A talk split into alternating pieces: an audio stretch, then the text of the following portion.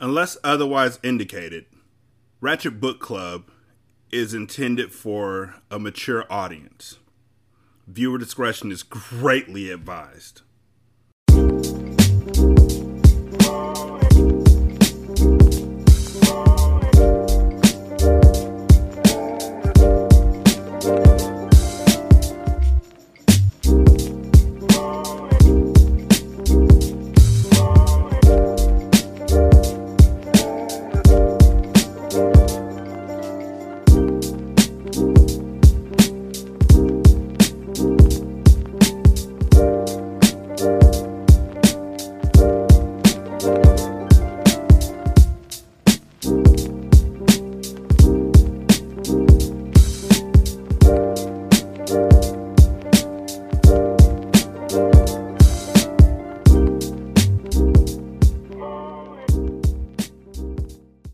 Welcome to Ratchet Book Club, where we read hood classics and good classics. I'm Derek, 916 633 1537. I was sitting here wasting time before I started this next book because honestly, the last book, while it had its fill of Ratchet, it was also just like, okay.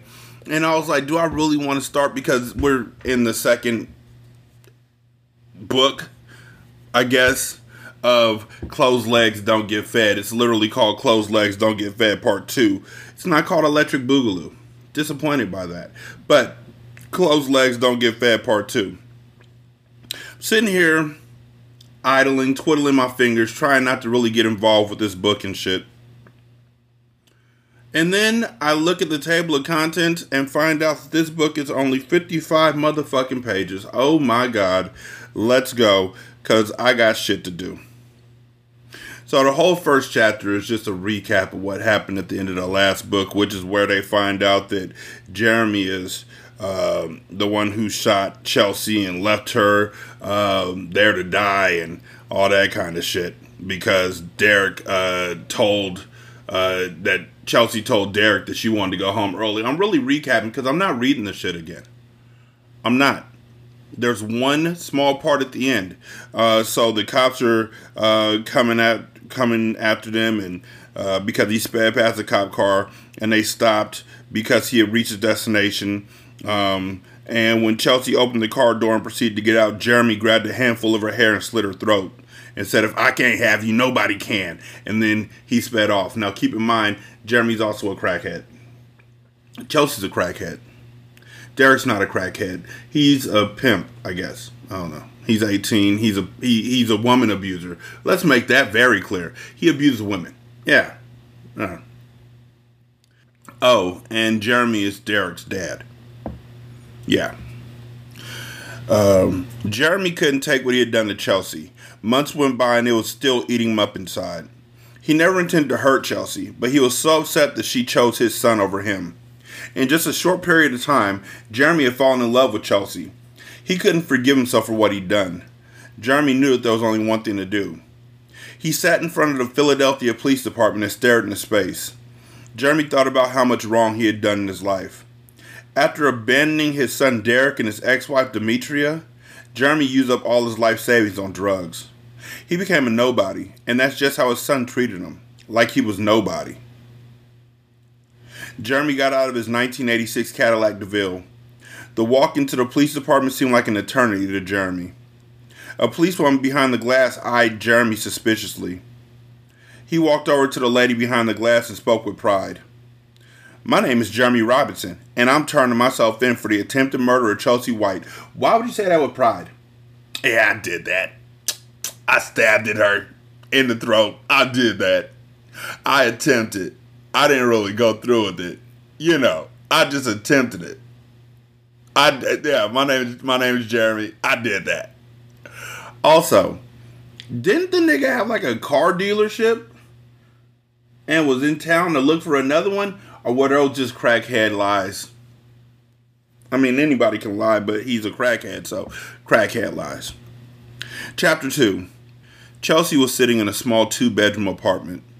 After Chelsea relapsed, she met up with an old friend of hers named Ace. Not named, but name. Named Ace. Ace was a wannabe at his finest. He was 32 years old and he was the black sheep of the family. Not to mention he wasn't easy on the eyes, standing at five feet even, with the skin complexion of the midnight sky without the stars. Colorism. His teeth overlapped and he was slightly cross eyed. Ace was an ex crackhead who swore he was coming up in the world. See, Chelsea, if you had kept in contact with me, you wouldn't even be in this situation, Ace stated. Chelsea rolled her eyes because she knew he was no better than her. They were both junkies, and even though Ace claimed he was clean, everyone else knew the truth. Ace, save it, because I'll be in the same position I'm in now if I still dealt with your ass, Chelsea confirmed. Ace ignored her and lit up his black and mild. He and Chelsea lost contact when she was 23. They only reconnected because he saw her walking down the street asking people for change. Don't try and put me down. Shit, I'm doing alright for myself. Whatever happened to Mr. Goody Two Shoes, hmm? What's his name? Jason. That's it. Ace shot back. Whenever Chelsea heard Jason's name, she became emotional. She wished she were the one with him instead of Sarah. Chelsea knew she had taken advantage of Jason, but she expected him to take her back once again like he always did. Don't you worry about Jason. He's doing fine. He's taking care of our child just until I get myself together, Chelsea stated. Ace laughed as if Chelsea had said the funniest thing in the world. Yeah, yeah, yeah. I know he's marrying some sexy ass black woman named Sarah. How the fuck do you know that, Ace? I mean, they all live in the same hood, I guess. I don't know. I, this book, I, I don't, I don't fucking know. I really don't. I heard you went there trying to get him back. How you know that? How everybody know everything? But he booted you right the fuck out. Ace revealed as he took another pull of his black. Chelsea shot daggers at Ace. Even though his story was false, it's it's not false. It's not. It's 100% true. She still wanted to know how he knew about Sarah. How do you know about Sarah? Chelsea said. Ace knew he had her. Don't worry about all of that. Just know when the time comes, you'll find out everything you need to know, Ace boasted. Okay, let me find out Ace and Sarah are like brother and sister and shit. Chapter 3 Everyone in their mama knew Ace would never be anything in life. No one believed him except for one person his brother Sincere. Sincere was a handsome one. He was six one with smooth, dark chocolate skin and very muscular. Sincere wore shoulder length dreads with blonde tips. He could brighten up any room with his smile. He did the best to help his brother, but his help was never good enough. What's up? I've been calling you for weeks, Sincere said when his brother walked up. A nigga been busy. I mean, I gotta work for mines. Shit don't just get handed to me, Ace barked. The fuck that supposed to mean? I work for everything I got, Sincere shot back. Nigga, fuck you. You ain't work for shit. You sit around like you a fucking king or something. You from the hood just like the rest of us, Ace told him. Sincere knew things were to go somewhere that they didn't need to go. He didn't understand why there was so much hate towards him from his brother. All he ever did was try to get him through his addiction. He never acted as if he were better than Ace, or anyone for that matter, because he grew up in the hood and hustled just like everybody else. The difference between Sincere and everyone was that he hustled to get out of the hood, not to stay in it. After Sincere saved up enough, he moved out of Newark and moved to Hopewell, New Jersey. He started a construction business and was financially stable ever since. Sincere had a beautiful wife named Yana and a handsome 15 year old son, Sincere Jr. A lot of people were jealous of Sincere for having so much, and he was only 34 years old. All Sincere wanted to do was help and give back. Look, bro, I turned all that negative shit into a positive, and that's the same thing I want you to do, Sincere said. Oh, so what you playing daddy now, trying to tell me how to live my life and what I should be doing? Fuck out of here, Ace told him. Sincere counted backwards from ten before he spoke. He felt like wringing his brother's neck, but he was learning to control his temper. Ace, I'm willing to pay for your rehab and give you a job. All you gotta do is lose that I don't give a fuck attitude, Sincere explained. Rehab? Motherfucker, I've been clean, Ace said. Oh, I guess I got stupid written across my forehead. My nigga, you was clean. You act like I don't know you relapsed, Sincere admitted. Sincere could tell Ace wanted to do more than talk. He didn't want to take it there, but he was more than prepared if he decided to take it there. Okay, all right, fine, whatever. But before either of them could say another word, his wife Yana pulled up in her all white 2013 Benz. Sincere Jr. got out the car first and ran over to his father. Hey, Dad, man, you missed a great game today. I scored 52 points. Man, they weren't ready for me on the court today, Sincere Jr. said excitedly. Yeah, fucking right. You scored 52 points, my nigga. Look, though, I do tell my kids my basketball teams look, if y'all want to score points, like if y'all want to get buckets, it's not that difficult. It's not. Especially in the high school level, it's not that difficult to score. You want to, if you score two points per quarter, that's eight points if you score four points per quarter, that's 16 points. If you score eight points per quarter, which is literally two three pointers and a pair of free throws, that's 32 points per game. It's not difficult. You just got to actually work to get it. Some people want to work, some people don't. That was only a pregame, baby boy. Don't worry, I won't miss the next one, Sincere replied. Sincere Jr. ran into the house without even speaking to his Uncle Ace. As Yana stepped out of the car, Ace couldn't help but lock eyes on her freshly shaved chocolate legs. Yana wore a white spaghetti striped shirt and a pair of dark blue denim shorts that looked like they were painted on. She had a fresh pedicure, which looked beautiful in her diamond bezel sandals. Now, Yana was Sarah's sister. They were thick as thieves. If you had a problem with Sarah, then you had a problem with Yana. Hello, Ace, she greeted. Yeah, what up, Yana? I see my brother got you looking like new money, he told her. Excuse me? she said as she cocked her head to the side. Sweetie, pay him no mind, Sincere told her. Yana did as she was told and proceeded to walk over to her husband. She put an extra swish in her step when she walked by Ace. When she got to Sincere, her lips met his and they shared a passionate kiss. Ace rolled his eyes out of jealousy. Look, man, I'm out. I'll check y'all out another time, Ace said as he turned to walk away. I can give you a ride, Sincere said as he began to walk off the porch. Nah, man, I caught the bus here and I can catch it back. Besides, y'all too good to have someone like me sitting in one of your nice ass rides. I'll holler, Ace said and walked away. All Sincere could do was shake his head in disappointment. Chapter 4 Derek decided that the Miami life was treating him well. Wasn't he in Palm Springs? Isn't that in California? When he get to my Derek decided that the Miami left was treating him well, the book said, shaking me by the neck. Derek said the Miami left was treating him well, oh yeah. No further questions, book, I'm sorry. Tiffany was now his bottom bitch. She was making him crazy money, and her nickname in the streets was Deep Throat Queen. It's a horrible nickname. Like even if you're really good at deep throating, I that's just too long. Hey man, where Deep Throat Queen at? And you can't use the initials because DTQ just sounds stupid. Man, that's bad.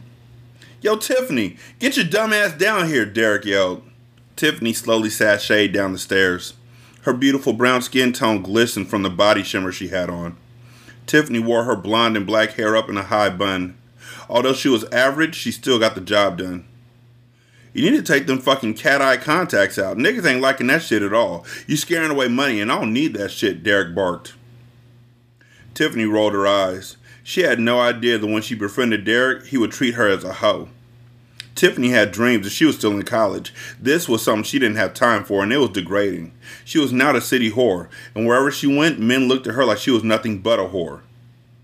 Derek, I can no longer let you treat me this way. Since I've been dealing with you, I've lost every bit of confidence I had, Tiffany explained. Derek chuckled. He didn't take Chelsea seriously, so he didn't understand why Tiffany thought he would take her serious. So what you saying? You saying you done with me? Derek wanted to know. Tiffany took a deep breath before responding. Yes, Derek, I'm done with you. I'm going back to school, and I'm going to continue to reach my goals and turn my dreams into reality. It's bad enough I have to fight for my respect, Tiffany stated. Derek rubbed his mustache and nodded his head up and down. Cool. You're free to go, Derek told her. Tiffany was relieved. She didn't think it would be this easy, but she was glad it was. As she turned around to leave, Derek charged her from behind. They fell to the floor, and Derek repeatedly slapped her. Stupid bitch, you think I'm just gonna let you leave? Fuck no, you ain't going nowhere. You gonna shut the fuck up and make my money, Derek screamed. Tiffany's face was burning and her nose was bloody. This was not the life she expected at the age of 21. She only moved to Miami to further her modeling career, but she now knew that when her mother told her it was a bad idea, She should have listened. Chapter 5 It was Wednesday afternoon, and Chelsea was in her bedroom getting high. This is the only thing that kept her calm since she and Jason ended. As Chelsea lit her glass pipe, she heard a big bang theory that made her jump. She was already high, so she thought it was the drugs that had her going crazy. Who is it? Chelsea called out. The only thing she had in her hand was a flip flop, as if that was gonna protect her. Why the fuck you hiding? And why ain't got no food in this damn house? Ace complained as he slammed the cabinets. Once Chelsea heard Ace's voice, she calmed down a bit. She still had the jitters from the high she had. There's some peanut butter and jelly in the fridge, Chelsea responded as she bit her nails. Ace looked at her with a screwed up face. Bitch, is you fucking stupid? The fuck I look like eating a fucking choker sandwich, Ace barked. Why are you coming up in here with an attitude? What pissed you off? Chelsea asked. Ace ignored her and pushed past her so he could go to the room. Damn, you smoked all the shit? he asked. Chelsea ran back into the room and grabbed her pipe. Look, I had to suck a lot of dick for this, and I'm not about to let you sit here and smoke it, Chelsea stated. Ace was pissed. Not at Chelsea, but at his brother Sincere. He felt like Sincere was trying to play him. He was only taking his frustration down on Chelsea because he knew Sincere was not one to fuck with. Chapter 6 Sincere, you've been up all night. When are you coming to bed? Yana asked when she walked into their study. I'm just thinking about Ace. I hate it when we argue, said Sincere. Staying up all night isn't going to change the fact that you both had a disagreement earlier. Just pray about it and move on, said Yana. I just need him to understand that all I want is the best for him. Just because we grew up in the hood doesn't mean we have to stay in it, Sincere explained. Yana rubbed his shoulders before she spoke. You can't save someone who don't want to be saved. Sincere sat there lost in his thoughts. He knew his wife was right, but something inside him wouldn't let him give up on his brother. Chapter 7. We are 19% done with this book. Sarah and Yana were sitting at their kitchen table talking while Jason and baby Chelsea went out to pick up a few groceries. So, how is everything, baby sis? Yana asked. Everything's great. Jason is a wonderful man. I'm glad I could be his backbone through this whole Chelsea situation, Sarah explained. Yana sipped on her tea before she spoke. How's that going? Like, how's he taking things now that they're officially over? Yana asked. It's a process, but he's handling things very well. You could tell that she hurt him very badly. You know, she reminds me a lot of Ace. No matter how much Sincere tries to help him, he just doesn't accept it, Sarah stated. Yana nodded her head up and down because Sarah was right on point with that one. Sis, you right. But you know it's not the fuck kind of word soup is this? Sis, you right, but you know it's not you don't know what you have until it's gone. You knew what you had. You just didn't think you would lose it. And I'm pretty sure Chelsea sees that, Yana explained. What? You know it's not you don't know what you got until it's gone. So I guess Chelsea knew what she had and didn't give a fuck? Uh, okay. Jason came through the door with the car seat in one hand and bags in the other. Hey there, Yana. How are you doing? Jason asked. Hey, Jason, I'm doing wonderful. How are you? Yana said. Sarah took baby Chelsea out of Jason's hands and put her in the swing. I can't complain. My beautiful fiance is helping me get through everything day by day. I couldn't have asked for anyone better, Jason said as he planted a wet kiss on Sarah's lips. All she could do was smile because Jason knew exactly what to say, so she would be smiling for the remainder of the day. Yana got up and grabbed her purse. Amen to that, Jason. Well, look, I'm about to get up out of here. I have a lot of business to handle for Sincere, so Sarah, sweetie, I'll call you later, okay? Yana said as she headed for the door. Okay, sis, Sarah replied. Jason sat down at the table, and Sarah could tell something was on his mind. What's wrong, love? she asked as she sat on his lap. I think I saw Chelsea while I was at the market, Jason blurted. Sarah looked at Jason, but never responded. Chelsea had been the talk of the house for the last few months, and she was tired of it. Although she and Jason were engaged, it still felt like he was with Chelsea. Sarah wondered what it would take for Jason to understand Chelsea didn't want any help. Jason didn't know it, but he was about to lose his wife before they even got married. I called that shit. Chapter 8 Ace sat in a dirty hotel room drinking a Heineken while a teenage girl from around the way named Keisha gave him head. The hotel manager had been calling his room for over an hour, and Ace refused to pick up the phone. Oh shit, right there, he moaned as he put her head down further. I really don't like reading out loud where it's a teenager. Like, okay, it could be 19, but that's still. Mm-hmm. Damn, nigga, you choking me. Calm your ass down, Keisha said with attitude. Bitch, who you talking to? Your raggedy ass can get the fuck out of my room right now, Ace shot back. Keisha wiped Ace's pre cum off her mouth and laughed like he had just said the funniest thing on earth. Nigga, you act like you doing me a favor. Fuck out of here, you little dick nigga, Keisha said as she got up and started gathering her things. Even though it was just the two of them in the room, Ace was embarrassed. He got up and walked over to Keisha and pushed her. Bitch, you got shit fucked up if you think I'm gonna let you walk out of here after you done disrespecting me. You know who the fuck I am? He said with a scowl on his face. Yeah, the same nigga that got caught sucking dick in the woods for a crack rock, Keisha shot back. Ace's blood was boiling.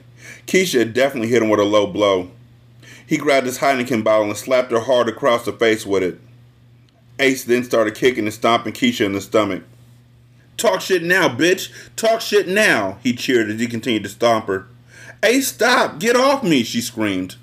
A banging on the door caught his attention. Who is it? he asked. Sir, this is the hotel manager. I'm going to need you to open this door now or I'm calling the police, he said in a serious tone. Ace knew that either way he was fucked, so he had to think of a plan. He grabbed a little bit of stuff he did have and headed to the door. He slung the door open and hit the hotel manager with a quick right knocking him out cold. Now that's funny. Uh, Ace hopped over him and ran like his life depended on it. He pulled out his phone and called his boy, Rock.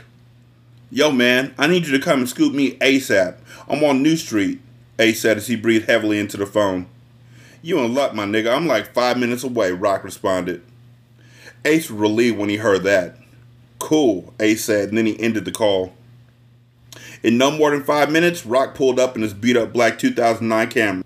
Which is really a fucking miracle, because when niggas tell you they five minutes away, that means they really 30. If they tell you they're right down the street, that means they in the bed. And if they say they're in the freeway, that means they're just getting out the shower. If they say they're right around the corner, that means they're taking a shit. If they say they're right behind you looking at you, that means they ain't even at the right address. And if they say they're just about to leave, that means they ain't even done shit. They probably in some pussy. White folks probably do it too. I don't fucking know. I don't call white folks a rides. I just know what I tell people, what my wife tells the kids, what I tell the kids, and what my brother used to tell me. And what my mama used to tell me. My mama used to tell me, you, you, should have got yourself there. I ain't your taxi. That's what my mama used to say. Ace hopped in and gave him dap as they pulled off. What's up, man? Why you in such a panic? Rock asked. Man, I had to fuck this bitch up for getting out of line with me. We was in a hotel and the fucking manager came in there beasting. I had to steal on his ass, Ace explained. Rock shook his head as he let out a chuckle. Yo ass gonna end up in jail, he told him. Shit, fuck that. I refuse to go to jail over some dumb bitch. Besides, all I need to do is get my money up so I can start my business, he bragged. Nigga, what business you trying to start? Rock ass. I'm trying to open me up a strip club. I love ass, so it's only right. I just need the money. And I already got a top dollar hoe gonna make me some crazy money, Ace explained, referring to Chelsea. She's on crack, my nigga. I don't get it. Rock got real quiet. He knew exactly where Ace could get the money from. The question was, would he be down to do it? The whole strip club thing wasn't a bad idea, and Rock wanted parts. He was tired of living with different chicks and their kids. He wanted his own place, and he needed a new wardrobe. I know how you can get the money, Rock said. He now had Ace's full attention. How? he asked. We're gonna rob your brother, Sincere, Rock said with a smile. Ace was a little shocked by Rock's response. He didn't give a fuck about Sincere, but this wasn't his MO at all. Ace was actually afraid to go to war with his brother, considering he was well known for putting in work. Man, I don't know if we should do this, Ace stated. Rock looked at him with a frown on his face. Ace, don't bitch up. Now is not the time for that, Rock said seriously. Rock was in the streets all his life. There was nothing nice about him because he was always looking for a come up. Unlike Ace, Rock was a stick up kid, and he had been since he was a teenager. Now, at the age of 31, he was still up to his money scheming ways. Rock wasn't a bad looking guy, but they say a bad attitude makes anyone ugly. He was about the same height as Ace with the skin complexion of brown sugar. He was so muscular, and they called him Rock because of how big his head was. You know how sincere get down. I know for a fact this shit gonna go sour, Ace confessed. Rock shook his head back and forth. Ace was being a coward, and Rock didn't like that at all. Look, nigga, you either gonna be down with it or you not. You said you're trying to get a come up, and all you need is the money. Well, there it is, Rock stated. Ace thought on it for a few. He knew Rock was right. Ace thought about Chelsea and how he knew she would do anything for her next hit. Chapter 9 A week later, Sincere took it upon himself to pay for Ace's rehab. All Ace had to do was check himself in, but he was nowhere to be found. Yana looked out the window at Sincere as he poured himself another glass of Moet. He looked stressed, and she knew it was because of Ace.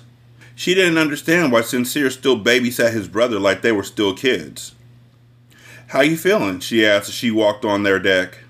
Not good. I got a lot of tension in my neck, he told her. You want me to run you a hot bath? Yana asked. Yes, that would be nice, he replied. Yana headed back into the house and went upstairs. She went into their master bedroom and grabbed some candles and rose petals. Afterward, she went into the bathroom and turned on the jacuzzi.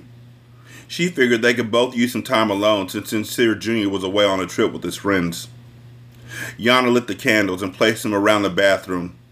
She put some rose petals in the jacuzzi and made a trail from the bedroom leading into the bathroom.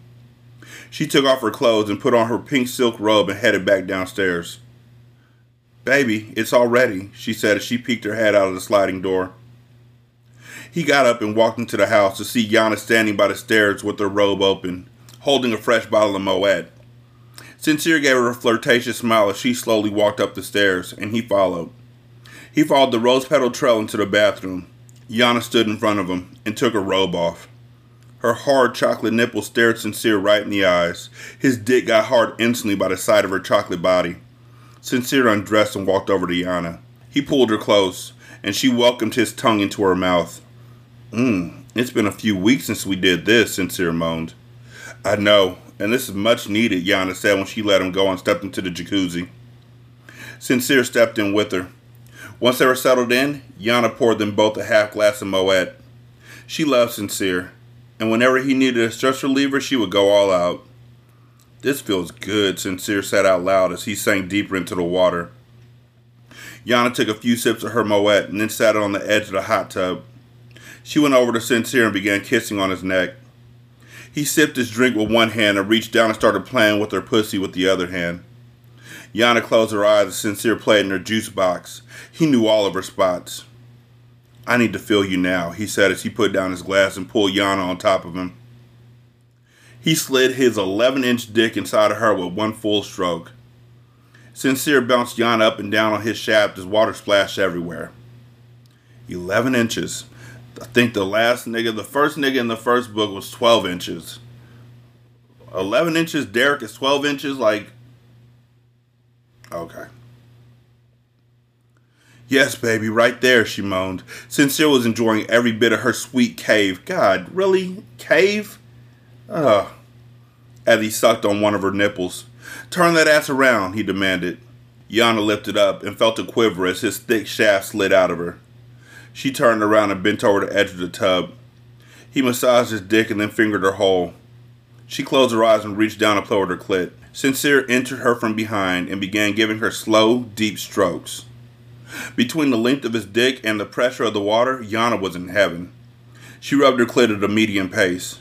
Sincere then pulled halfway out and slammed roughly back into her. Oh, fuck, Yana screamed. Yeah, you missed this dick, didn't you? Sincere asked. He smacked her ass. Hell yeah, Yana told him. You love this dick? Sincere asked. He pushed all the way inside of her and held himself there. Yes, sincere baby, I love this dick, she moaned. I'm a bust all in that pussy, he told her. Yeah, I want you to, Yana moaned as she threw her ass back and tightened up her vaginal walls, trying to force the come out of him. Sincere could no longer control himself. He grabbed her hips tightly and released a blast of hot cum inside of her. Ooh, fuck. Ooh, shit, damn, girl, I love you, said Sincere as he pulled slowly out of her. Yana smiled and wiggled her ass as she stood up. She reached down and stuck her middle finger in her pussy. She pulled out her cum covered finger and stuck it in her mouth and licked off her juices. Sincere got out of the jacuzzi and grabbed his robe. He went into the bedroom and checked his cell phone for any missed calls. To his surprise, he had a missed call from Ace. He quickly called him back. Yo, bro, what's up? I seen that you called me, but I was a little tied up, Sincere explained. Yeah, I thought about what you said, and I wanted to talk more about it, Ace said. Sincere couldn't believe what he was hearing. He was so shocked that he had to look at his phone to make sure he hadn't dialed the right number. His brother was stubborn as a mule, and the fact he actually took Sincero on his offer was shocking. Damn, you serious? Sincere asked. Yeah, man, Ace said as he cleaned his AK 47. Alright, cool. So you can come by my office first thing Monday morning. We can get the paperwork started. Oh, and by the way, I went ahead and paid for your rehab. All you gotta do is check yourself in. If you're gonna be working for me, I, I need you to be clean, bro, Sincere explained. Ace felt his eye twitch. He wanted to blow a fuse right then and there, but he didn't want to mess up Rock's plan, so he bit his tongue. Alright, cool. Well, I'm gonna holler at you later, Ace said. He didn't even get Sincere a chance to respond before he hung up. Sincere knew his brother way too well, and he knew he had struck a nerve by mentioning his drug habit. However, what did puzzle him was the fact that he didn't react towards it. Chapter 10 Shut the fuck up, bitch, and take it, Derek demanded. Tiffany was on all fours getting fucked and harassed by a random guy. She winced in pain as the man dry fucked her. Derek, please tell him to stop, she cried. I can't get my nut off if this bitch gonna continue to cry and shit. If I don't get my nut, you don't get paid, the guy snapped. Derek was getting pissed because now Tiffany was messing up his money and he didn't appreciate that. Smack that bitch and tell her to shut the fuck up, Derek shot back. The man took his big, ashy black hand and went across Tiffany's face. Shut up, bitch. It'll be over soon, the man barked. Tears rolled down Tiffany's face. She fought to hold in her cries. This is all too much for her, and she wanted to end. The man grabbed a handful of her hair and yanked it until he released inside of her. Ugh, he moaned. Tiffany felt sick to her stomach. She felt his warm cum shoot up her ass. He pulled out his dick and smeared the remainder of his nut on her ass. Alright, nigga, now give me my 500, Derek said with his hand out. The man gave Derek seven $100 bills. That's 200 extra for letting me smack that bitch, the guy said with a laugh as he left out. Tiffany was still face down and ass up. She was so embarrassed. Why the fuck you still in the same position? Go wash your ass because that shit is dirty, Derek said as he walked out of the room. Tiffany slowly got up and went into the bathroom. She looked in the mirror and wondered whom the girl was staring back at her. Tiffany wanted her old life back, and she knew the only way that could happen was if she escaped from Derek. She didn't know how she was gonna do it, but she planned on doing it soon. Um so I read a book series called The Cartel, and was completely frustrated by the way that they treated the women in that book. Um, and the shit ain't changing here. I'm even more upset because the person who wrote this book is a woman, a black woman who seems to really be getting joy off having women be abused sexually for the money of this man or, or, or for the pleasure of this man. Um, Chelsea was understandable to an extent because it was her story. She was doing it for drugs. Um, Derek was the first person she had met or whatever that uh, she was getting money with. But when their story ended, I thought that would be the end of Derek when Tiffany showed up, it's just like, why are we doing this again? Like, if somebody doesn't shoot Derek in the face, then this whole thing's all for naught, and you're just writing trauma. Um, it's this is this is all bad. Chapter eleven. I'm tired of this uppity nigga. I'm ready to put two on this nigga right now. Ace barked as he marched back and forth. Rock laughed as he emptied cigarette butts into a piece of paper he had cut earlier. They were plotting in Chelsea's two bedroom apartment. See, Rock didn't care for Sincere either, but he was just another jealous street cat. He was one of the ones that hustled back in the day, but had nothing to show for it.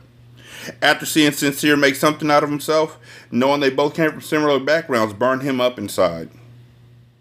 Just be patient. Friday's almost here, my nigga, Rock told him as he lit up his homemade cigarette.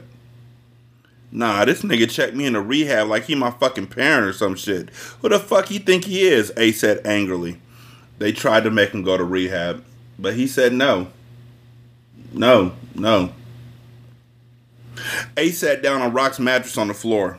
In Chelsea's two bedroom apartment? Why Rock got a mattress in Chelsea's apartment? His nostrils were flared and he was breathing heavily. Deep down inside, Ace was ashamed of his failure, but he was never going to admit that. He was going to keep pointing the finger at Sincere as if he were the bad guy. Fuck that nigga and his wife, man. Fuck my nephew, too, Ace said in anger. How much am I getting once we get the money? Chelsea asked. Rock looked over at Chelsea, who was walking around in nothing but a towel. He was impressed because, for a white girl, her ass was fat.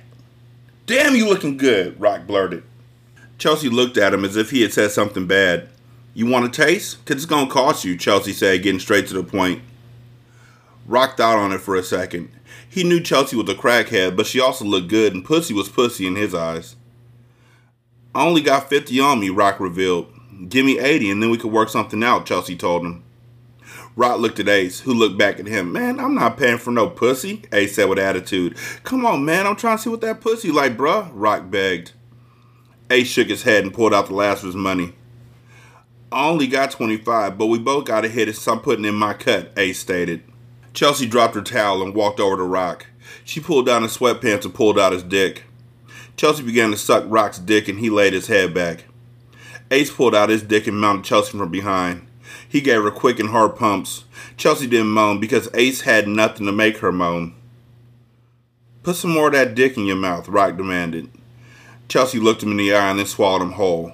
Fuck, Rock moaned. Yo, let me see what that's about, Ace said. Chelsea popped Rock's dick out of her mouth. She sat on Rock's dick backwards and began to suck Ace's dick. She tried her hardest to work with what he had, but it was hard. Ace's dick kept coming out of Chelsea's mouth. It became annoying to her because it caused her to do more work. Maybe y'all should just fuck me so we can get this over with, Chelsea said in a bored tone. She turned around and began riding Rock. He didn't have the biggest dick either, but Chelsea could work with it. Ace, on the other hand, tried to fuck Chelsea in the ass, but his dick kept slipping out. This whole situation turned Chelsea off. You like this good dick, don't you? Rock asked. He bounced Chelsea up and down. Her titties bounced up and down, that turned Rock on more. Yeah, baby, fuck this pussy good, she moaned. At this point, Chelsea was doing anything so he could come. She wasn't worried about Ace because he had stopped and began jerking himself off. Rock gripped Chelsea's breast and squeezed tight. Chelsea grabbed his hands and rode him like she was a cowgirl. Come inside of me, baby, Chelsea purred. Rock's face started twitching. He sat up and began licking and sucking on Chelsea's titties as he stuck his middle finger in her ass. Oh, I'm about to nut. Oh shit, baby, here it comes, Rock moaned. He held on to Chelsea tightly as his body jerked. Chelsea didn't let him. Chelsea didn't even let him enjoy his full nut. Okay, you can let me go now, Chelsea told him. Rock slowly let her go, and Chelsea climbed off him. She grabbed her money and wrapped her towel back around herself. So again, how much am I getting when we get the money? Chelsea asked. Chelsea was about her money. Sex was strictly business to her, and there was no time to catch feelings or fall in love. The streets taught her that closed legs don't get fed. Streets never taught her to use a condom, though. Everybody coming up in her. So that means at some point an STD done got there. I'm just saying, I'm shocked she ain't have another baby. Chapter 12. It was 4 p.m. and Yana had just walked out of the bank, making a deposit for Sincere because he was at work. She got in her car and was on her way home. Yana pulled into the driveway and turned the car off. She grabbed her purse and opened the car door. Before she could do anything, she was snatched out. She tried to scream, but the person placed their hand over her mouth. They threw her in the car and sped off. Yana was now in the car with two masked men and a woman. She was scared to death. Please don't kill me. I'll give you whatever you want, she pleaded. Bitch, shut up, Rock told her. Yana tried to open the window and scream out, but Ace grabbed her. Bitch, I'll blow your fucking brains out, Ace threatened. Yana was too scared to speak. By the way, Chelsea, meet Sarah's sister, Yana, Ace said with a smile. Nigga, why are we using names? Nigga, why are you talking? Like she doesn't know your voice. You're her husband's fucking brother. And now we using names and shit and you're admitting that you know her. crackheads. Chelsea looked at Yana with hate in her eyes. This is the first time Yana had come face to face with Chelsea. I thought they were in masks. You ain't come face to face with her yet. She had heard so much about her, but she never would have thought she'd be in a situation like this with her. Please, I'll give you anything, Yana pleaded. Chelsea slapped Yana in the face hard. You stupid bitch! I want Jason back. Could you give me that? Chelsea screamed. Ace and Rock removed their masks and Yana frowned. Ace, what are you doing? What's this all about? Yana asked. So you didn't know his voice? Like for real? You were just talking to him. You don't know what this little nigga sound like? Okay. Money, baby girl. Money. Ace responded coldly. Chapter 13. As the day went on, Sincere was worried because he hadn't heard from Yana since that morning. He called her cell, but she didn't answer. When he got home, her car was in the driveway. He was a bit relieved at first. When he got in the house, he found himself getting nervous again. The house was too quiet. Yana? Sincere called out. Baby, I'm in the bedroom, she told him. Sincere could tell something wasn't right. The way Yana spoke let him know she was frightened. He pulled out his 9mm Glock and slowly walked upstairs. He could sense an unknown presence. By the time he got to the bedroom, he had a gun pointed at the back of his head. Drop the gun, motherfucker, Rock ordered. Man, what the fuck is going on? Sincere asked. You heard what the fuck he said, Chelsea said as she came from the side of him with her gun pointed. Everyone in their mama knew Sincere wasn't no punk. He stood there and held his ground. Nigga, if you gonna shoot me, then shoot me. Never hesitate when you behind that trigger, Sincere told him. Rock's hand started to shake. He knew how Sincere got down back in the day. He knew if he killed him, then his whole plan was for nothing. And he knew if he let him live, then Sincere was coming back for revenge.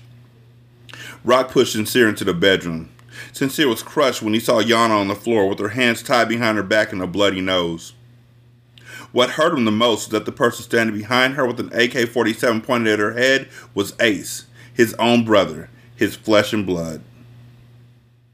Yo, man, what the fuck is this all about? Sincere asked. Motherfucker, you know what this about. Where the fucking money at? Ace asked. Sincere couldn't believe what he was hearing. His brother was willing to kill him and his wife over some money. After all he tried to do to help Ace, it still wasn't enough. At that point, Sincere realized he had to fight fire with fire because the man standing in front of him was no longer his brother. He was his enemy. I don't have time for this shit. Where's the fucking money? Chelsea asked. Baby, that's Chelsea, the girl Jason used to deal with. Ace told her I'm Sarah's sister, and that's why she here, Yana blurted out. Sincere looked at Chelsea and then back at his brother. He was staring into the eyes of two people who were there for two things money and revenge.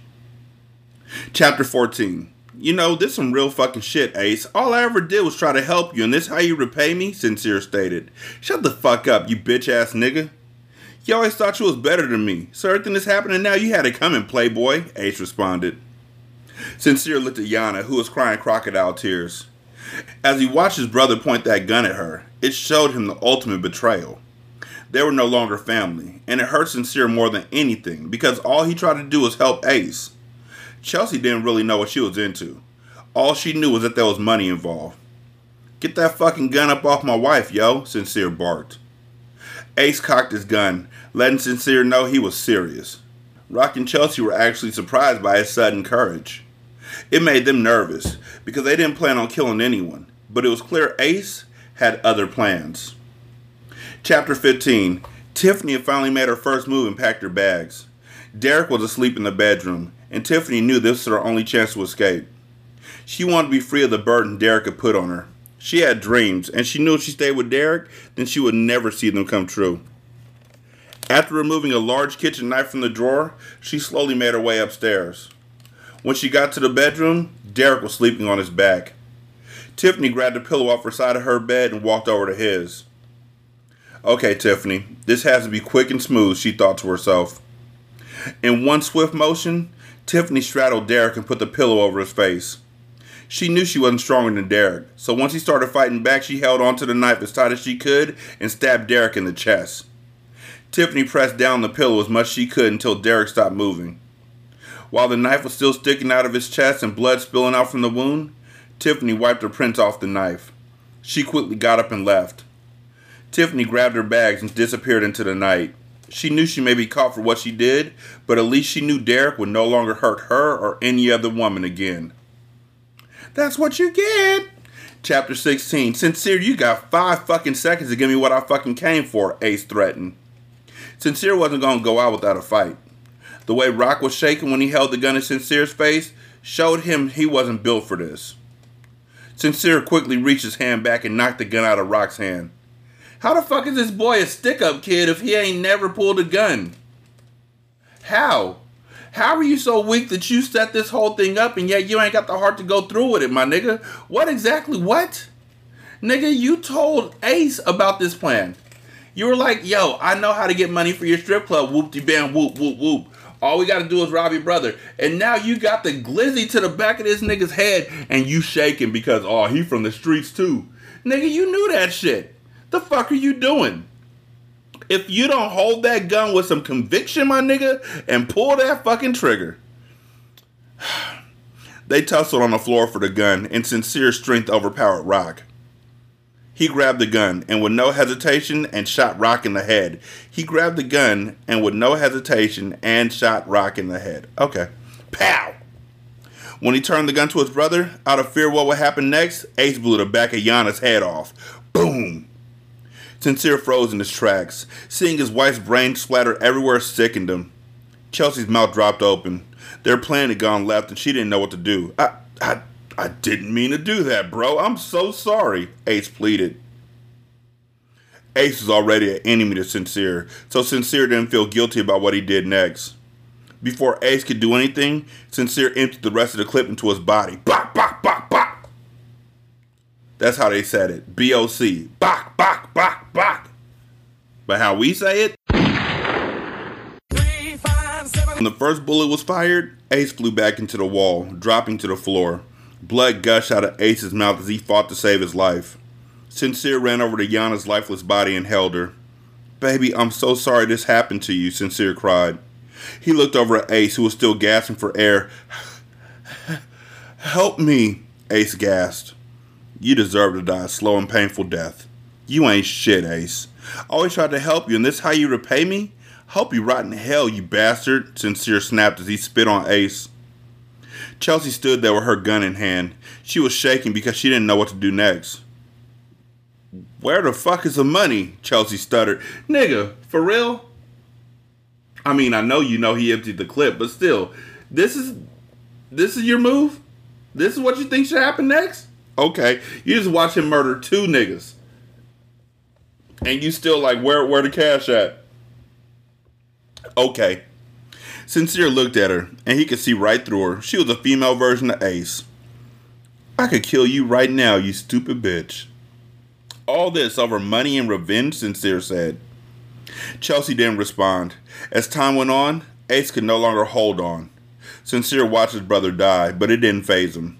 Throughout his entire life, Ace envied him, and he could never understand why. When Ace killed Yana, he took a part of Sincere's heart. Sincere knew Ace was a fucked up individual, but he never thought that he would have gone this far. This whole situation proved to Sincere that just because you have the same blood running through your veins, that didn't make you family. Bars. Chapter 17. Sarah was about to start cooking dinner. Something about that night just didn't feel right to her, and she knew something was wrong. Jason, I'll be back. I'm going to see if my sister's okay, Sarah told him. Wait, what's wrong? Jason asked in concern. I, I don't know, but I just have this feeling that something's wrong with Yana. Since we were kids, we could always feel when the other one was in trouble, and right now, I got a feeling. Sarah explained. Jason understood, and he got baby Chelsea and put her in her car seat. Well, you're not going alone, Jason stated. Sarah kissed him gently. She loved how he was there for her without a doubt. Okay, well, let's get going because she lives in Hopewell and that's about an hour drive, Sarah told him. They put baby Chelsea in the car and they were on their way. Sarah and Jason had no clue about what they were about to face. Chapter 18 As they got closer to Sincere and Yana's house, they saw flashing lights. Oh my god, Jason, hurry up and stop the car, Sarah screamed. Jason was in a panic when he saw all the police cars and ambulances. He stopped the car and Sarah hopped out. Sincere was walking out of the house and Sarah ran up to him. Sincere, what happened? she asked in a frantic tone. By the tears coming down Sincere's face, Sarah knew something was wrong. He killed Yana. Ace killed Yana, Sincere confessed as he broke down again. No! Sarah screamed as she dropped to her knees. When Jason saw Sarah drop to her knees, he quickly got out of the car. He ran to her side to comfort her. What happened, my love? Jason asked. Ace killed Yana. Jason, he killed my sister, Sarah cried. Jason's heart broke for her, but that wasn't the end of it. Jason's eyes grew wide when he saw Chelsea being brought out of the house in handcuffs. When their eyes connected, Chelsea put her head down in shame. Chelsea, Jason called out. Sarah's head shot up when she heard that name. She looked at her and automatically assumed she had something to do with it. Sarah charged Chelsea and began to wail on her. Jason and a few of the officers ran to break things up. Sarah, stop it. You're going to get arrested, sweetheart. Please stop, Jason begged. Sir, if you don't get her out of here, we will arrest her, one of the officers stated seriously. Sarah, we have to go. Baby Chelsea's in the car, so we have to go now, Jason said, hoping that when she heard Chelsea was in the car, she would stop. She soon stopped, and Jason was able to carry her to the car. When they got in the car, he checked on baby Chelsea, making sure she was okay. He thanked God he wasn't arrested for leaving her in the car unattended. Listen, I'm going to drop you and Chelsea off, and then I'm going to the police station to figure out what happened, Jason explained. Sarah was too busy sobbing because of her sister's sudden death. She knew something had went on, but she never knew it was this bad. Sarah had lost a part of herself, and she didn't know how she was going to move on from this point. Chapter 19 After Jason dropped Sarah and baby Chelsea off, he headed back to the police station in Hopewell, New Jersey. When Jason got there, he didn't know what to think. He knew that once again Chelsea had gotten caught up. Sincere, what happened? Jason asked. Sincere looked up at Jason with red, puffy eyes. Jason could tell he had still been crying. You think? Ace and an old friend of his named Rock tried to rob me. Me and Rock started tussling for the gun, and when I got a hold of the gun, I shot Rock. Next thing I knew, Ace blew Yana's brains out, Sincere explained through a cracked voice. How did Chelsea get involved? Jason was eager to know. The fuck? Man, I don't know. I never even seen that girl before, Sincere said honestly. Jason couldn't believe this happened. He knew Chelsea was going down. Jason took it upon himself to call Chelsea's parents. Jason knew damn well he was pushing his luck because Chelsea's parents gave up on her a long time ago. But she needed them right now. Chapter 20. It shocked Jason when Chelsea's parents came, but he was glad they did. Where is my daughter? Roger asked. Madeline stood there in her fur coat, not saying a word. Although she was just in the police station, her nose was still turned up. Roger, I'm so glad you came. Right now, Chelsea's in custody. They're not letting me talk to her, Jason explained. I'm calling my lawyer, Roger said sternly. You most certainly are not. Chelsea got herself into this, and now she must get herself out of it, Madeline said with attitude. Both Roger and Jason looked at her. Now it was clear to Jason who let Chelsea go. It was her mother, and she wasn't afraid to let it be known. Madeline, I refuse to let you continue to ruin me and my daughter's relationship. Chelsea needs us, and we're going to be there for her. It's bad enough that when she contacted us for help years ago, you turned her down. Now look what she's caught up in, Roger stated. If anything, Madeline, Chelsea needs all of us. She's been feeling alone, and I think us being there as her support system will cause her to open her eyes and get clean, Jason admitted. Madeline wasn't for helping Chelsea at all. Chelsea could have been anything in the world, and she decided to choose the streets. Chelsea got hooked on drugs in college. When her parents found out, they immediately put her in rehab. After she was released from rehab, they thought Chelsea was clean, but when her 21st birthday came around, she clearly proved all of them wrong. Madeline couldn't deal with Chelsea giving their family a bad name, so she put her out. I'm calling my driver. I won't be involved in this, Madeline said as she took out her cell. Roger snatched the phone out of her hand and slammed it down on the floor. For once, Madeline, have a heart. This our daughter we're talking about. All you've done was turn your back on her, but not this time. I won't let you, Roger said. For the first time in five years, Madeline broke down. I can't take this, Roger. Do you know how much this hurts me? My daughter. My daughter is a drug addict and a prostitute, Madeline cried. Roger and Jason hugged her. This was hard for all of them but right now they couldn't break down and be weak. They needed to be Chelsea's backbone. I understand how you feel. It was hard for me to witness certain things, but Chelsea needs us. And most of all, she needs you, Madeline, Jason explained. Madeline thought on it for a second. She knew this was going to be a hard process, but she also knew sometimes things got worse before they got better. She prayed and hoped this would be a true eye opener for her daughter. Chapter 21 A month later. Chelsea was released from jail, and she had to go to rehab, even though she said no, no, no. Although Chelsea had a terrible past and a record a mile long, parents made sure her recent charges were dropped and was never heard of again. Jason was doing all he could for Chelsea, and Sarah didn't like that shit at all. I mean, I feel that shit. She was literally there when her sister got murdered.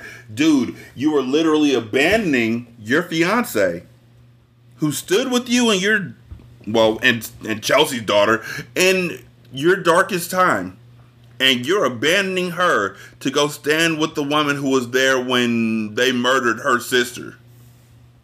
You ain't shit. Ain't gonna be shit, ain't never been shit. Fuck you. Ain't shit, boy. Where were you? I tried calling you, but I got no answer. Chelsea needs more milk, Sarah said. Jason sat down and rubbed his eyes. I was at the rehab center visiting Chelsea, Jason confessed. Sarah looked at Jason with rage in her eyes. Jason, are you serious? It's been a month since my sister was murdered and you're already visiting her? Jason, how could you? Sarah said, hurt. Sweetie, all I did was visit her. There's nothing going on between me and Chelsea, Jason explained. I didn't ask you if something was going on between you and Chelsea.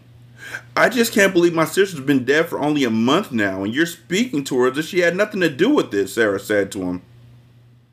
Jason understood how Sarah felt, but he had to explain to her that she couldn't blame Chelsea for what happened. She kind of can.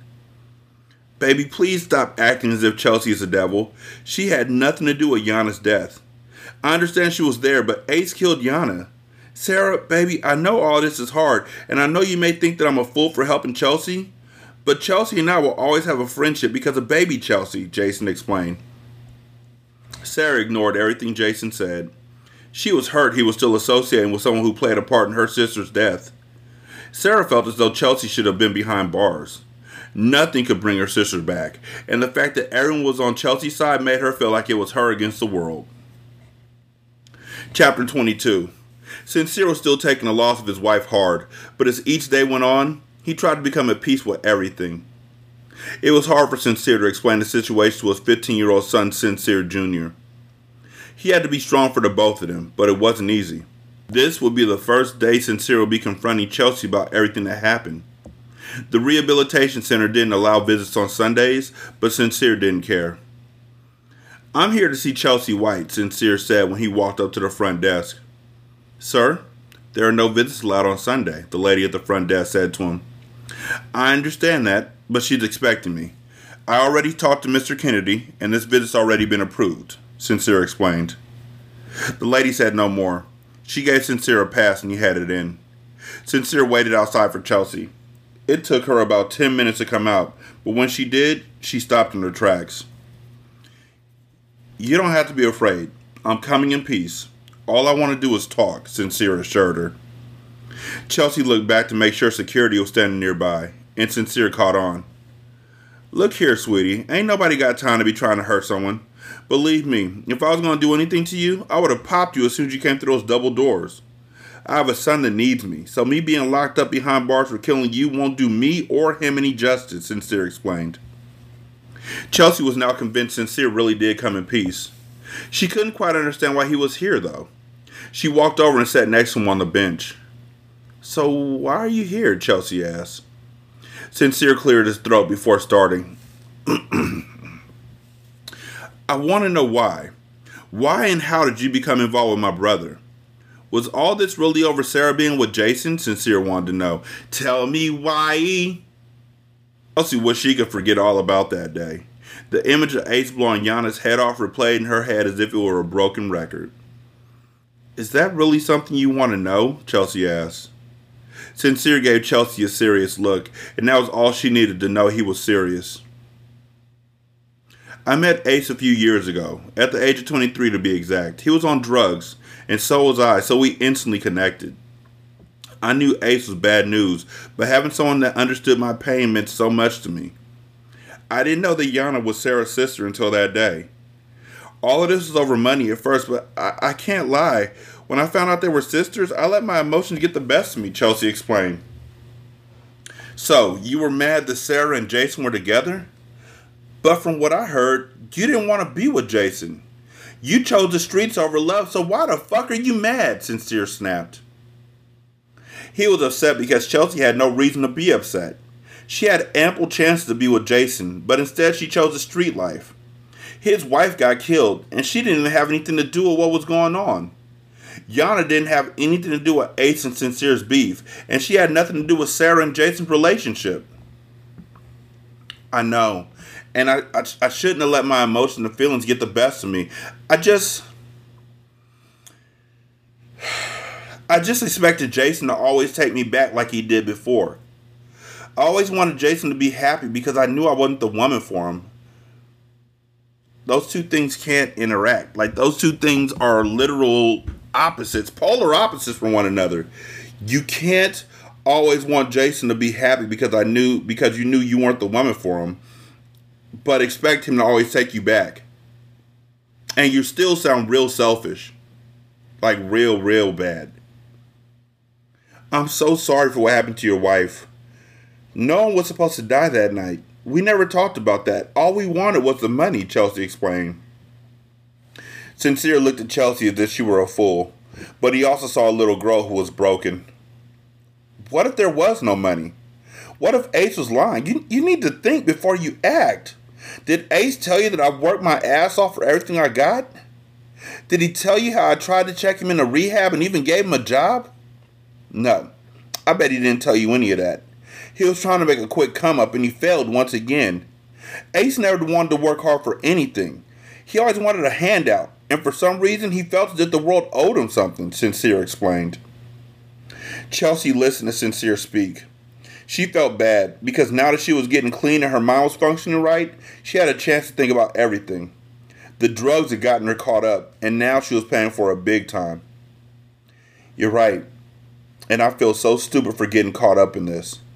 I know that there's nothing I can do to make things right, but if there was, what would it be? Chelsea wanted to know. Sincere thought on it for a second. He looked Chelsea directly in her eyes. Get clean, take care of your daughter, and never look your past in the eyes again, Sincere stated as he walked away. It was weird to Chelsea that Sincere wasn't upset at her. He spoke nothing but truth to her. She refused to make any promise to a man, so she made a promise to God that she was going to get herself together and take care of her daughter. Drugs had taken over her life for far too long, and it was time to put an end to it. Chapter 23 Jason and Sarah were on bad terms. She was on the verge of leaving him, but baby Chelsea was holding her back. She grew to love that little girl so quickly, and there was nothing she could do about it. Sarah decided to move back into her old place in Hopewell. She was glad she didn't let it go, because she knew that anything could have happened. Jason felt that he was losing Sarah, but he wasn't sure. Decided they needed to talk, so he arranged a nice candlelight dinner for the two of them. I'm glad you decided to show up. I was a bit worried that you wouldn't, Jason stated when Sarah arrived at his house. She greeted him with a peck on the cheek. Where's Chelsea? she asked as she sat down. Jason pushed her chair in and took a seat himself. She's with Chelsea's mother, Jason revealed. That was a shock to Sarah, considering everything she had heard about Chelsea and her parents not getting along. Oh, okay, well, what are we eating? Sarah asked. Jason smiled as he removed the lids off the food. Well, you know, steak is my favorite, so we're having that with grilled asparagus and tomatoes, he said to her. Sarah nodded her head in approval. As they sat and ate, Sarah was very quiet. Jason felt some tension, so he decided to see what the problem was. Why are you so quiet? Jason asked, breaking the silence. Sarah put down her fork and looked at Jason. She felt a bit insulted that he acted as if he didn't know why there were tension in the air. Are you still in love with Chelsea? Sarah said. Jason was taken aback by the question she asked. Where's all this coming from, Sarah? Jason said. What the fuck? Where do you think it's coming from, nigga? Her sister died and you ran to the woman who was at the murder. Shouldn't have to say that shit out loud. Jason, please cut the act. You know exactly where all this is coming from. Now, please answer the question, Sarah said. It took Jason a while to answer because he wasn't sure what to say. He loved Chelsea, but he wasn't in love with her like he used to be. All he wanted was for Chelsea to get clean, but he knew they would never work as a couple. Your silence is enough of an answer for me, Sarah said as she stood up. Sarah, wait, Jason called out to her. When Sarah looked back, she had tears in her eyes. Jason, no. Your action said enough. Do you think I wanted to come into this? I know you're still in love with Chelsea. That's why I didn't want to take our friendship to the next level because I knew you weren't ready, Sarah stated. Jason grabbed her by the hand. He couldn't risk losing her because he truly loved her. Sarah, I love you, and I want you to be in my life. I know that all of this is a lot. I'm sorry that your sister was murdered. I really am. If I could do anything to bring her back, I would. But you can't be upset with me because I still decide to help Chelsea. Yes, you can. Yes, I love Chelsea, but I'm not in love with her, nor can I be with her. Sarah, I love you and only you. I love the relationship you and baby Chelsea have. I want to marry you. But if you don't trust me, how can I do that? Jason said to her. Sarah didn't know what to say. Since Yana died, it seemed like her whole world was crashing down. All she wanted was her sister back. She was upset with Chelsea because she was there, but she couldn't blame her for Yana's death. Sarah loved Jason, and she didn't want to ruin things between them, but it was very hard for her. I I just don't know what to do. A part of me wants to be mad at Chelsea because she was involved, but then a part of me knows she had nothing to do with the killing. Then here you are helping her as if nothing happened. I mean, hadn't she done enough? Sarah said. Jason understood where she was coming from. I know, sweetie, I know. But Chelsea needs me. As a matter of fact, she needs all the help she can get. I know Chelsea has done a lot, but she also has a daughter who needs to know who her mother is when the time comes. I know you love baby Chelsea, so help me help her mother so we can get past this and never look back, Jason explained. You got a whole lot of fucking nerve, white guy. A whole lot. Sarah knew Jason was right. It was a hard pill to swallow, but she loved Jason, and he loved her back. Yana's death was still hitting her hard, but she knew her sister would have wanted her to be the bigger person in this situation. Chapter 24 A few weeks went by, and Sarah stuck to her word. She was helping Jason get Chelsea on the right path. Sarah, I can't thank you enough for helping me. I know you may never like me, but I truly appreciate everything you've done for me, Chelsea stated. Since Chelsea had been clean, she was starting to think a lot clearer now. She saw things for what they really were instead of what she wanted them to be. Sarah was a beautiful person inside and out, and most of all, she was a perfect woman for Jason. At first, Chelsea was upset Jason had moved on, but at the end of the day, she couldn't blame him. I don't dislike you, nor do I hate you. I just feel you got caught up. No matter how much I want to blame you for Yana's death, I can't. All I want from this point on is for you to be Chelsea's mother.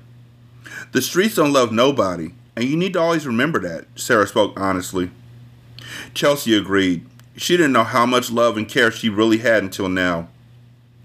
I'm thankful for everyone who has tried to help me, Chelsea said to her. We learn something from everyone who passed through our life. Some lessons are painful, some are painless, but all are priceless, Sarah stated. The fuck out of here. Chapter 25. Between work and taking care of Sincere Jr., Sincere was beat. He didn't mind it at all because he knew his son needed him. The house without Yana was quiet, but he could still feel her presence. No kidding, it's only been a month. While Sincere was working, he would either send Sincere Jr. to his friend's house or over to Miss Martha's house next door. She was a nice old lady, and when she found out about Yana being killed, she promised Sincere that if he ever needed anything, just call her. Why why does a 15 year old need to be babysat? I don't get it. Sincere, are you hungry? Sincere called out. When he didn't get an answer, ran upstairs to his room. When he opened his door, Sincere Jr. was sitting on the edge of his bed looking at a picture of Yana. He sat down beside his son. Are you okay? he asked. Yeah, Dad, I'm okay. It's just hard because Mom would always cook us dinner, And mom would always come to my games. Now I don't have that anymore, Sincere Jr. explained. I feel you, and it's hard, but things will get better. Your mother's our guardian angel now, Sincere stated. Sincere Jr. was quiet for a moment. Dad, will you ever date again? I know no one will ever replace mom, but I don't want you to be lonely, Sincere Jr. said. Nigga, it's been a month. That was really a shock to Sincere. His son was way more intelligent than he thought. Or they say that he thought. He was way more intelligent than he thought. Well, to be honest, I don't know. I mean, as of now, it's way too soon to think about any of that.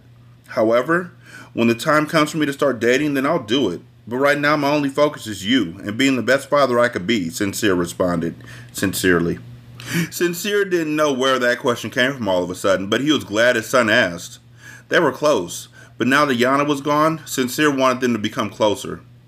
The hardest part about raising Sincere Jr. on his own was making sure the streets didn't get a hold of him.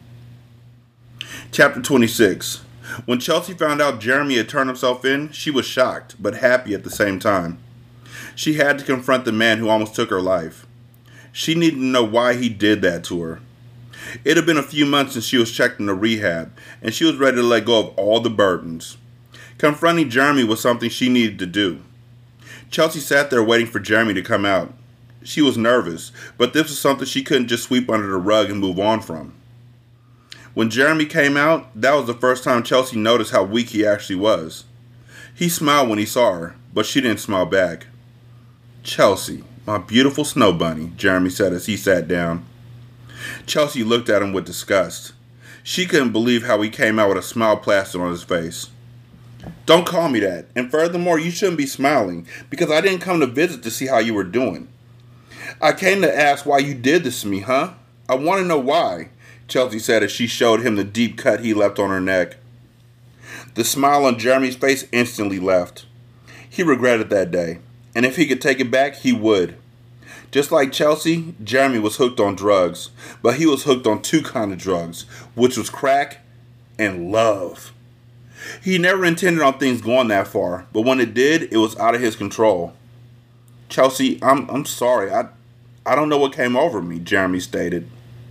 Chelsea rolled her eyes and threw her hands up. Oh, come on, Jeremy. Is that all you have for me? The least you can do is be honest and tell me the truth. I deserve that much, Chelsea told him. Jeremy looked around at where he was. He figured that considering he was going to be in here for the rest of his life, there was no reason to lie. The whole situation was eating him up inside. The drugs got to me. Not only that, but I had fallen in love with you and I didn't know how to control myself.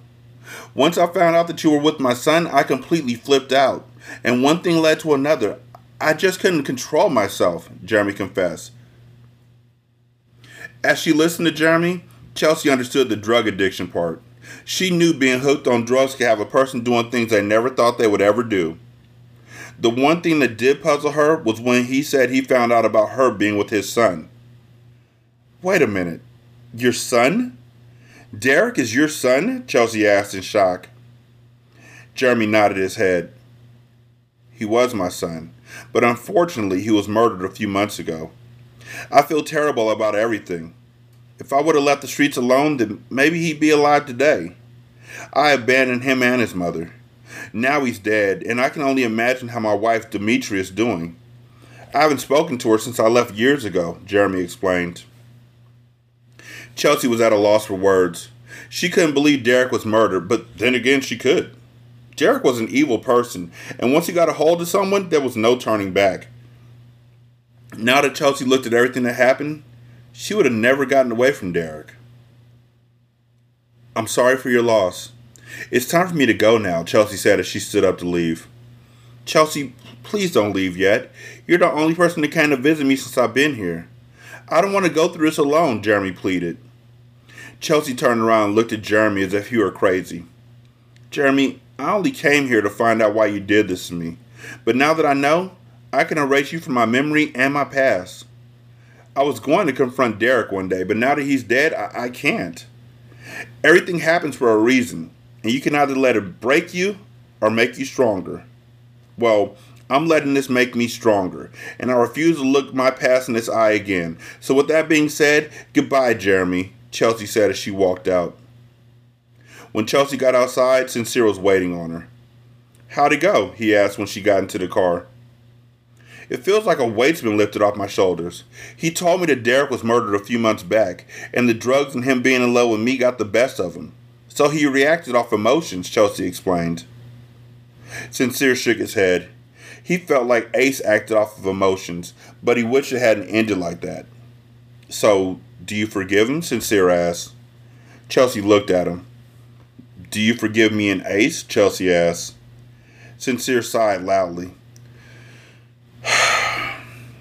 I forgive you, but me forgiving Ace is going to take some time because he was my brother, and he let his greed get the best of him, Sincere stated. Why do you forgive me? Chelsea wanted to know. Because you're just a little girl lost in this big world. What the fuck? Why is everybody being so nice to the white girl? Like, why is she the only person who gets out of this with no nothing happening to her? You were still a part of a murder, a kidnapping. What's it called? You were still an accessory to a crime. Like, how'd you get out? How did you get washed away?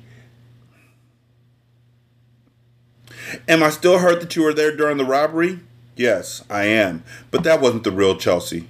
That was a Chelsea that was high off drugs, Sincere responded. It made Chelsea smile that Sincere was willing to help her. She had lost Jason once due to her drug habit, and she refused to lose anyone else. Thank you. I need to hear that. You know, it's pretty weird that I started off ratchet, and now I'm growing into a beautiful woman, Chelsea said with a laugh. It's never too late to grow up and make a change. Always remember that, Sincere said. The fuck? Chapter 27.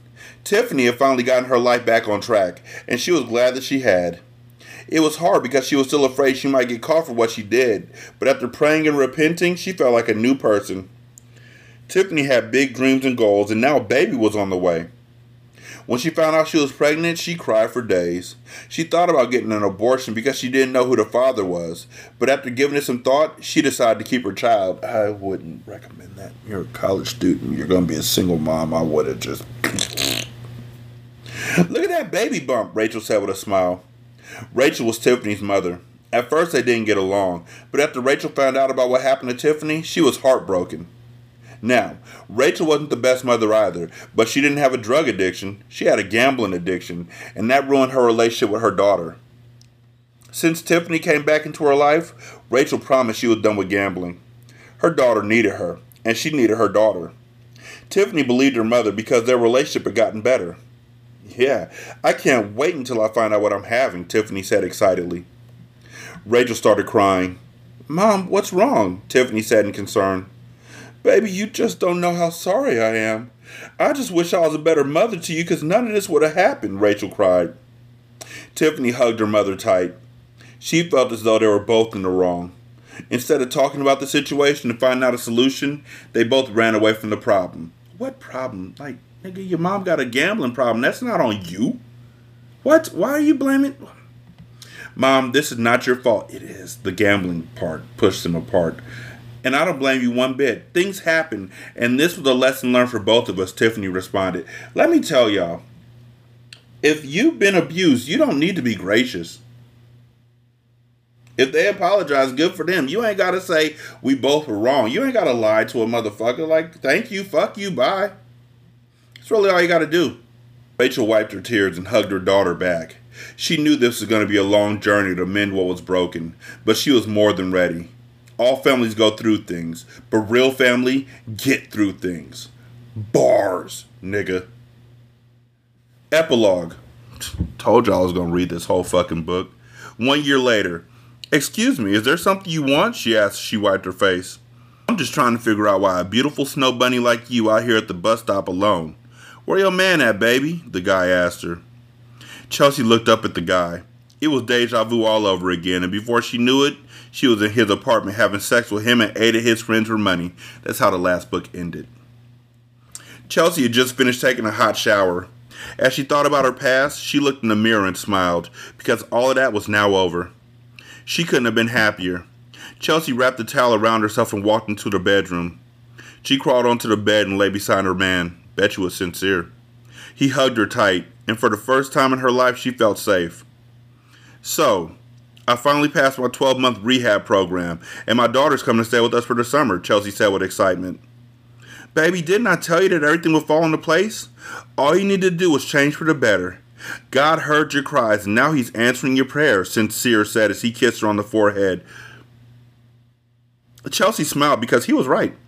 Sincere was with her every step of the way, and she was thankful. When they first got together, she was nervous, but after a few months of dating, Chelsea realized he was the best thing that ever happened to her. She thought his son, Sincere Jr., would probably hate her, but he didn't because nobody hates the white girl. Nobody. Sarah's not mad that, that Sincere is dating the person who was there when her sister got murdered, and Jason's not upset about anything, and Sincere's not mad about anything, and Sincere Jr.'s not mad about anything, and now they all get to be one happy family. That's some bullshit. Chelsea told Sincere Jr. everything from the beginning to the end. For a 16 year old, he was more than understanding. Life was really going well for Chelsea. She was beyond thankful for each new challenge that had happened in her life because it helped build her strength and character. Jason and Sarah were both doing great as newlyweds. Neither Jason nor Sarah was too excited about Chelsea and Sincere being together, but they finally grew to accept it. At first, Sarah was hurt because she thought Sincere betrayed her sister, but after having a long talk with him, she understood the situation better. No matter whom Sincere was with, Yana would always hold a special place in his heart. However, they couldn't focus on Sincere and Chelsea's life because Sarah was expecting her first child with Jason. Jason was more than excited, so they're both expecting their first child. So, are you okay with Chelsea going to stay with her mother for the summer? Jason asked. Sarah wobbled around the kitchen. Of course I am. They need to be closer, and Chelsea's clean, and she has been for a while. I feel like it's a great idea, and you know Sincere ain't gonna let nothing happen to her in his care, Sarah stated. Yeah, I still can't believe they're together. It's just one of those things that you think would never happen, Jason stated. Sarah came and wrapped her arms around Jason and kissed him on the neck. Baby, I was surprised as well, but now that I think about it, I'm glad they're together. Sincere is a good man, and I know for a fact that Chelsea's in good hands. Everyone makes mistakes, but you have to learn to forgive and move on, Sarah explained. Jason agreed. He was happy that Chelsea was happy. Sometimes he didn't understand why she couldn't be happy with him. Really? Fuck boy. But as he looked back on everything, he was glad things played out the way they did because he found the love of his life. Sarah was everything and then some, and he could see himself spending the rest of his life with her. I guess that saying is true. Sometimes things get worse before they get better. How many times are we gonna say the same fucking thing with a different fucking phrase?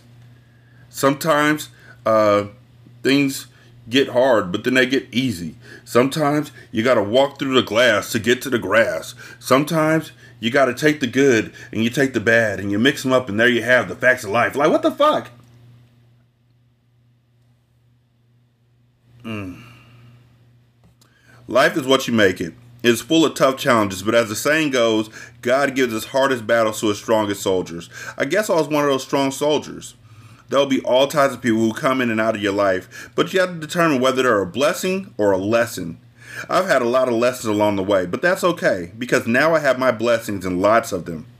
I know people may read my story and say I don't deserve happiness, and hey, I thought that too, but I've learned that if God can forgive us and constantly give us second chances, then why can't I get a second chance? I know for a fact that I can't change my past, but I can change my future. I felt many times in life and I've done things in my past that I'm not proud of. My past is a part of me. It does not and never will define me and who I am. Chelsea White. The end. Fuck this fucking book. 916-633-1537, Wretched and Ratchet gmail.com, Ratchet Book Club on Twitter, Ratchet Book Club on Facebook. Uh, leave a review on Spotify. It takes like eight seconds. Leave a review on Podchaser. Copy and paste that in Apple Podcasts. And then copy and paste that into the Goodpods app.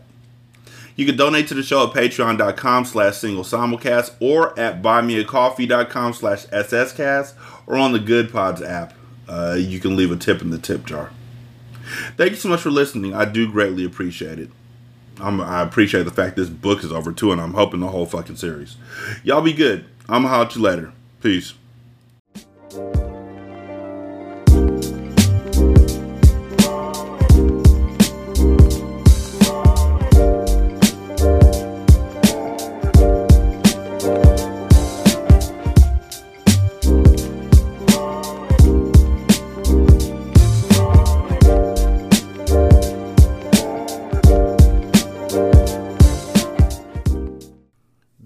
Intro and outro to Ratchet Book Club is by That Kid Garan, and it's called Goodbyes. You can email him at tkgbeats94 at gmail.com for more information on how to lease this beat. This is Single Simulcast.